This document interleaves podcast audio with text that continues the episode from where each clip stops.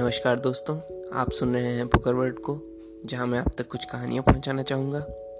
हमारी आज की कहानी का शीर्षक है, गर्मियों के दिन, और इसके लेखक हैं कमलेश्वर। चुंगी दफ्तर खूब रंगा चुंगा है। उसके फाटक पर इंद्रधनुषी आकार के बोर्ड लगे हुए हैं। सैयद अली पेंटर ने बड़े सदे हाथ से उन बोर्डों को बनाया है। देखते देखते शहर में बहुत सी ऐसी दुकानें हो गई हैं जिन पर साइन बोर्ड लटक गए हैं। साइन बोर्ड लगना, यानी औकात का बढ़ना। बहुत दिन पहले, जब दीनानाथ हलवाई की दुकान पर पहला साइन बोर्ड लगा था तो वहाँ दूध पीने वालों की संख्या एकाएक बढ़ गई थी। फिर बाढ़ आ गई, और नए नए तरीके और बैल बूटे इजाद किए गए। ओम या जय हिंद से शुरू करके एक बार अवश्य परीक्षा कीजिए, या मिलावट साबित करने वाले को सौ रुपए नगद इनाम। कि मनुहारों या ललकारों पर लिखावट समाप्त होने लगी। चुंगी दफ्तर का नाम तीन भाषाओं में लिखा है। चेयरमैन साहब बड़े अक्ल के आदमी हैं। उनकी सूझबूझ का डंका बचता है। इसलिए हर साइन बोर्ड हिंदी, उर्दू और अंग्रेज़ी में लिखा जाता है। दूर दूर के नेता लोग भाषण देने आते हैं। देश विदेश के लोग आगरे का ताजमहल देखकर पूरब की ओर जाते हुए यहाँ से गुजरते हैं। उन पर असर पड़ता है भाई। और फिर मौसम की बात। मेले तमाशे के दिनों में हलवाइयों, जुलाई अगस्त में किताब कागज़ वालों, सहालग में कपड़े वालों और खराब मौसम में वैद्य हकीमों के साइन बोर्डों पर नया रोगन चढ़ता है। शुद्ध देसी घी वाले सबसे अच्छे, जो छपरों के भीतर दीवार पर गेरू या हिरमिजी से लिखकर काम चला लेते हैं। इसके बगैर काम नहीं चलता। अहमियत बताते हुए वैद्य जी ने कहा, बगैर पोस्टर चिपकाए सिनेमा वालों का कभी भी काम नहीं चलता। बड़े बड़े शहरों में जाइए, मिट्टी का तेल बेचने वाले की दुकान पर साइन बोर्ड मिल जाएगा। बड़ी ज़रूरी चीज़ है। बाल बच्चों के नाम तक साइन बोर्ड है। नहीं तो नाम रखने की ज़रूरत क्या है?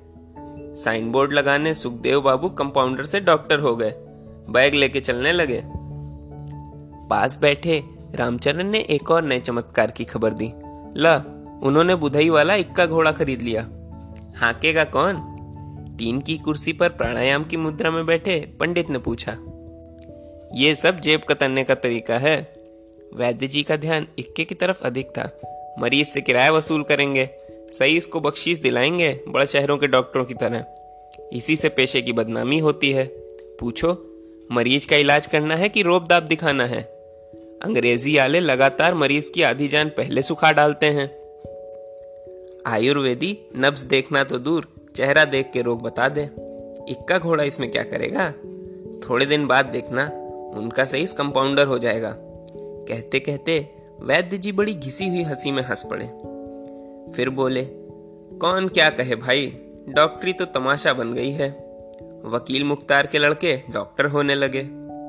खून और संस्कार से बात बनती है, हाथ में जस आता है।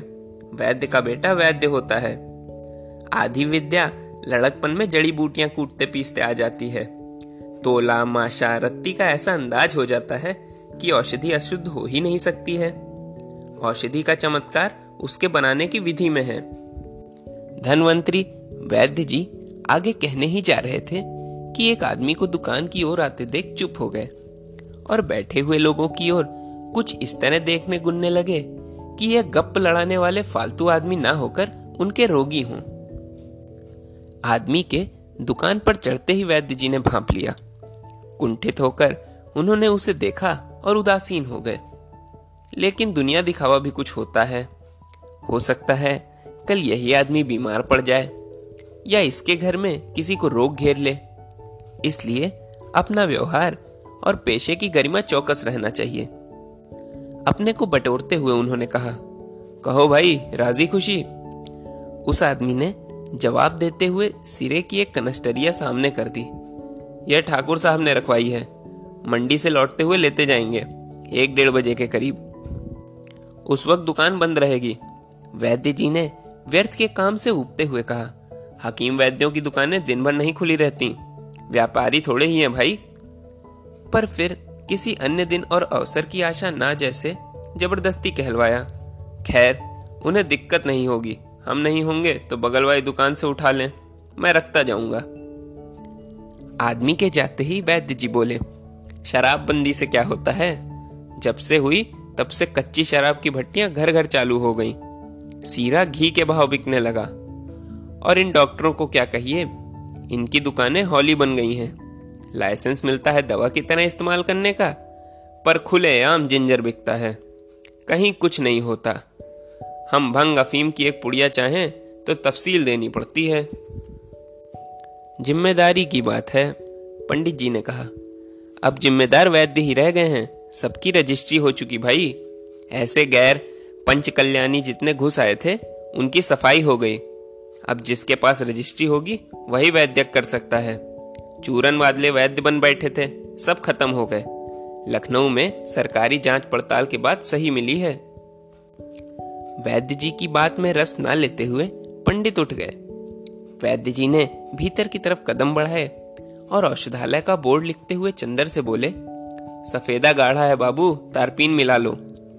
वे एक बोतल उठा लाए, जिस पर अशोका रिष्ट का लेबल लगा था। इसी तरह न जाने किन किन औषधियों की शरीर रूपी बोतलों में किस किस पदार्थ की आत्मा भरी है। सामने की अकेली अलमारी में बड़ी बड़ी बोतलें रखी हैं। जिन पर तरह तरह के अरिष्टों और आंसुओं के नाम चिपके हैं। सिर्फ़ पहली कतार में ये शीशियाँ खड़ी हैं। उनके पीछे ज़रूरत का और सामान है। सामने की मेज पर सफ़ेद शीशियों की एक पंक्ति है, जिसमें कुछ स्वादिष्ट चूर्ण, लवण भास्कर आदि है। बाकी में जो कुछ भरा है, उसे केवल वैद्य जी जानते हैं। पीन का तेल मिलाकर चंदर आगे लिखने लगा। प्रोफेसर कविराज नित्यानंद तिवारी। ऊपर की पंक्ति श्री धनंतरी औषधालय स्वयं वैद्य जी लिख चुके थे। सफेदे के वे अक्षर ऐसे लग रहे थे जैसे रुई के फाहे चिपका दिए हों। ऊपर की खाली जगह देखकर वैद्य जी बोले, बाबू, ऊपर जय हिंद लिख देना। और यह जो जगह बच रही है, इसमें एक और द्राक्षा सब की बोतल, दूसरी ओर खरल की तस्वीर। आर्ट हमारे पास मिडल तक था, लेकिन यह तो हाथ साधने की बात है। चंदर कुछ ऊंग रहा था। खाम खा पकड़ गया। लिखावट अच्छी हो का यह पुरस्कार उसकी समझ नहीं आ रहा था। बोला, किसी पेंटर से बनवाते अच्छा खासा लिख देता, वो बात नहीं आएगी। अपना पसीना पोछते हुए उसने कूची नीचे रख दी।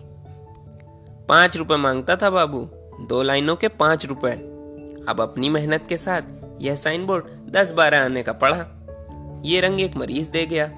बिजली कंपनी का पेंटर बदहजमी से परेशान था। दो खुराकें बनाकर दे दी, पैसे नहीं लिए। सो वह दो तीन रंग और थोड़ी सी बार्निश दे गया।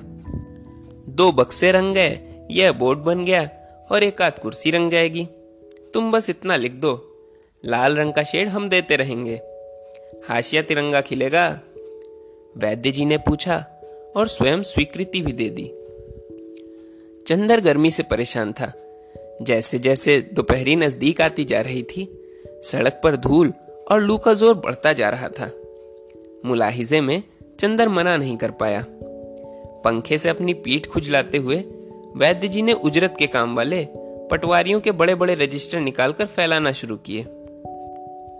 सूरज की तपिश से बचने के लिए दुकान का एक किवाड़ा भेड़कर वैद्य जी खाली रजिस्टरों पर खसरा खतौनियों से नकल करने लगे। चंदर ने अपना पिंड छुड़ाने के लिए पूछा ये सब क्या है वैद्य जी? वैद्य जी का चेहरा उतर गया। बोले, खाली बैठने से अच्छा है कुछ काम किया जाए। नए लेखपालों को काम धाम आता नहीं। रोज कानून गो या नायब साहब की झाड़े पड़ती हैं। झक मार के उन लोगों को यह काम उजरत पर कराना पड़ता है। अब पुराने घाक पटवारी कहाँ रहे, जिनके पेट में गवई कानून बसता था? रोटियाँ छिन गई बेचारों की। लेकिन सही पूछो तो अब भी सारा काम पुराने पटवारी ही ढो रहे हैं। नए लेखपालों की तनख्वाह का सारा रुपया इसी उजरत में निकल जाता है। पेट उनका भी है, तिया पांचा करके किसानों से निकाल लेते हैं। लाए ना तो खाएँ क्या? दो तीन लेखपाल अपने हैं, उन्हीं से कभी कभार हल्का भारी काम मिल जाता है। नकल का काम रजिस्ट्री भरते हैं। बाहर सड़क वीरान होती जा रही थी। दफ्तर के बाबू लोग जा चुके थे। सामने चुंगी में खस की टट्टियों पर छिड़काव शुरू हो गया। दूर हर हराते पीपल का शोर लू के साथ आ रहा था। तभी एक आदमी ने किवाड़ से भीतर झांका। वैद्य जी की बात, जो शायद क्षण जो क्षण बाद दर्द से बोझिल हो जाती, रुक गई। उनकी निगाह ने आदमी को पहचाना और वे सतर्क हो गए। फ़ौरन बोले, एक बोट आगरा से बनवाया है, जब तक नहीं आता, इसी से काम चलेगा। फुर्सत कहाँ मिलती है जो इस सब में सिर खपाए? और एकदम व्यस्त होते हुए उन्होंने उस आदमी से प्रश्न किया, कहो भाई, क्या बात है? डाकदरी सर्टिफिकेट चाहिए कोसमा स्टेशन पर खलासी हैंगे साहब. रेलवे की नीली वर्दी पहने वह खलासी बोला। उसकी ज़रूरत का पूरा अंदाज करते हुए वैद्य जी बोले हाँ किस तारीख से कब तक का चाहिए? पंद्रह दिन पहले आए थे साहब, सात दिन को और चाहिए। कुछ हिसाब जोड़कर वैद्य जी बोले, देखो भाई, सर्टिफिकेट पक्का करके देंगे, सरकार का रजिस्टर नंबर देंगे, रुपया चार लगेंगे। वैद्य जी ने जैसे खुद चार रुपए पर उसके भड़क जाने का एहसास करते हुए कहा, अगर पिछला ना लो तो दो रुपए में काम चल जाएगा। खलासी निराश हो गया, लेकिन उसकी निराशा से अधिक गहन हताशा वैद्य जी के पसीने से नम मुख पर व्याप गई। बड़े निरपेक्ष भाव से खलासी बोला, सोबरन सिंह ने आपके पास भेजा था। उसके कहने से कुछ ऐसा लगा जैसे यह उसका काम ना होकर सोबरन सिंह का काम हो। पर वैद्य जी के हाथ नब्ज आ गई। बोले, वो हम पहले ही समझ रहे थे। बगैर जान पहचान के हम देते भी नहीं। इज़्ज़त का सवाल है। हमें क्या मालूम तुम कहाँ रहे, क्या करते रहे? अब सोचने की बात है। विश्वास पर जोखिम उठा लेंगे। पंद्रह दिन पहले से तुम्हारा नाम रजिस्टर में चढ़ाएँगे। रोग लिखेंगे। हर तारीख पर नाम चढ़ाएँगे। तब कहीं काम बनेगा। ऐसे घर की खेती नहीं है। कहते कहते उन्होंने चंदर की ओर मदद के लिए ताका। चंदर ने साथ दिया। अब उन्हें क्या पता कि तुम बीमार रहे कि डाका डालते रहे? सरकारी मामला है।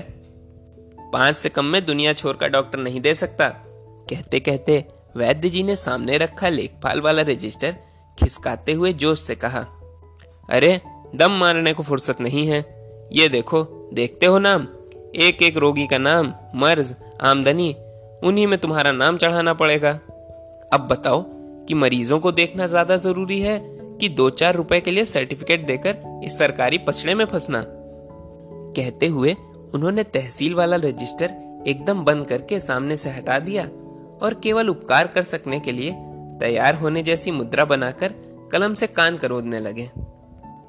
रेलवे का खलासी एक मिनट तक बैठा, कुछ सोचता रहा और वैद्य जी को सिर झुकाए, अपने काम में मशगूल देख दुकान से नीचे उतर गया। एकदम वैद्य जी ने अपनी गलती महसूस की।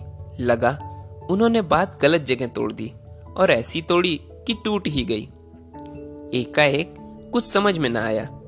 तो उसे पुकार कर बोले, अरे सुनो, ठाकुर सोबरन सिंह से हमारी जयराम जी की कह देना।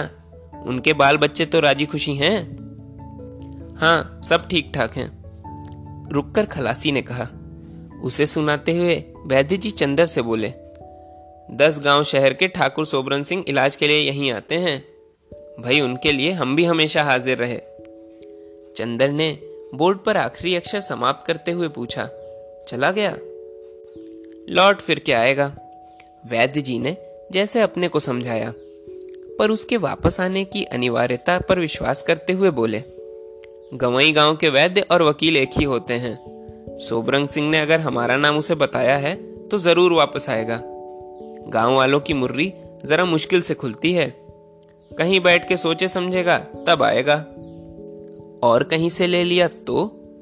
चंदर ने कहा तो वैद्य जी ने बात काट दी। नहीं नहीं बाबू। कहते हुए उन्होंने बोर्ड की ओर देखा और प्रशंसा से भरकर बोले, वाह भाई चंदर बाबू साइन बोर्ड जच गया, काम चलेगा। ये पाँच रुपए पेंटर को देकर मरीजों से वसूल करना पड़ता। इक्का घोड़ा और ये खर्च, बात एक है। चाहे नाक सामने से पकड़ लो, चाहे घुमाकर यद अली के हाथ का लिखा बोर्ड रोगियों को चंगा तो नहीं कर देता। अपनी अपनी समझ की बात है। कहते हुए वे धीरे से हंस पड़े। पता नहीं, वले अपनी बात समझकर अपने पर हंस रहे थे या दूसरों पर। तभी एक आदमी ने प्रवेश किया। सहसा लगा कि खलासी आ गया, पर वह पांडु रोगी था। देखते ही वैद्य जी के मुख पर संतोष चमक आया। वे भीतर गए। एक तावीज लाते हुए बोले, अब इसका असर देखो। बीस पच्चीस रोज में इसका चमत्कार दिखाई पड़ेगा। पांडु रोगी की बाह में तावीज बांधकर और उसके कुछ आने पैसे जेब में डालकर वे गंभीर होकर बैठ गए। रोगी चला गया तो बोले, यह विद्या भी हमारे पिताजी के पास थी। उनकी लिखी पुस्तकें पढ़ी हैं। बहुत सोचता हूँ, उन्हें फिर से नकल कर लूँ। बड़े अनुभव की बातें हैं। विश्वास की बात है बाबू। एक चुटकी धूल से आदमी चंगा हो सकता है। होम्योपैथिक और भला क्या है? एक चुटकी शक्कर जिस पर विश्वास जम जाए, बस। चंदर ने चलते हुए कहा अब तो औषधालय बंद करने का समय हो गया। खाना खाने नहीं जाइएगा। तुम चलो, हम पाँच दस मिनट बाद आएँगे। वैद्य जी ने तहसील वाला काम अपने आगे सरका लिया।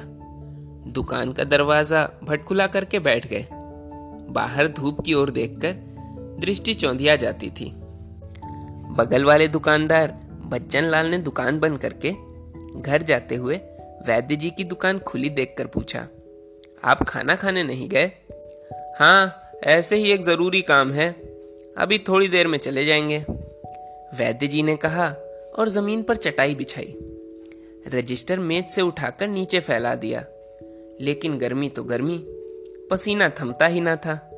रह रहकर पंखा झलते फिर नकल करने लगते। कुछ देर मन मारकर काम किया पर हिम्मत छूट गई। उठकर पुरानी धूल पड़ी शीशियाँ झाड़ने लगे। उन्हें लाइन से लगाया, लेकिन गर्मी की दोपहर, समय स्थिर लगता था। एक बार उन्होंने किवाड़ों के बीच से मुँह निकालकर सड़क की ओर निहारा। एक आध लोग नज़र आए। उन आते जाते लोगों की उपस्थिति से बड़ा सहारा मिल गया। भीतर आए, बोर्ड का तार सीधा किया और दुकान ने सामने लटका दिया। धनंतरी औषधालय का बोर्ड दुकान की गर्दन में तावीज की तरह लटक गया है। कुछ समय और बीता। आखिर उन्होंने हिम्मत की। एक लोटा पानी पिया और जांझों तक धोती सरकाकर मुस्तैदी से काम में जुट गए। बाहर कुछ आहट हुई। चिंता से उन्होंने देखा। आज आराम करने नहीं गए वैद्य जी। घर जाते हुए जान पहचान के दुकानदार ने पूछा। बस जाने की सोच रहा हूँ। कुछ काम पसर गया था। सोचा, करता चलूँ। कहकर वैद्य जी दीवार से पीठ टिकाकर बैठ गए। कुर्ता उतार कर एक और रख दिया। एक हरी छत की दुकान आवे सी तप रही थी। वैद्य जी की आँखें बुरी तरह नींद से बोझिल हो रही थीं। एक झपकी आ गई। कुछ समय ज़रूर बीत गया था। नहीं रहा गया तो रजिस्टरों का तकिया बनाकर उन्होंने पीठ सीधी की। पर नींद आती और चली जाती।